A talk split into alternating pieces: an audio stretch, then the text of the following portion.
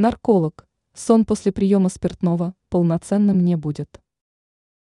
Уже давно ученые выяснили, что алкоголь – это возбуждающее средство, и как снотворное он на организм не действует. Если вы страдаете бессонницей, то алкоголь только усугубит положение. Причем при постоянном употреблении зелья ваш организм придет к хронической бессоннице. В малых количествах или при периодическом обращении к веществу появляется желание вновь и вновь выпить на ночь, что приводит к зависимости.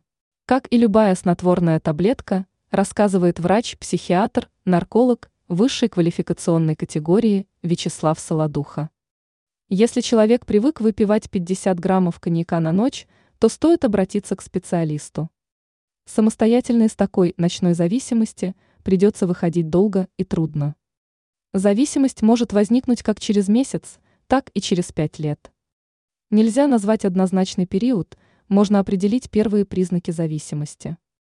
К таким относится неспособность заснуть без алкоголя в течение продолжительного времени. В таком случае можно говорить о сформированном синдроме зависимости и патологическом процессе.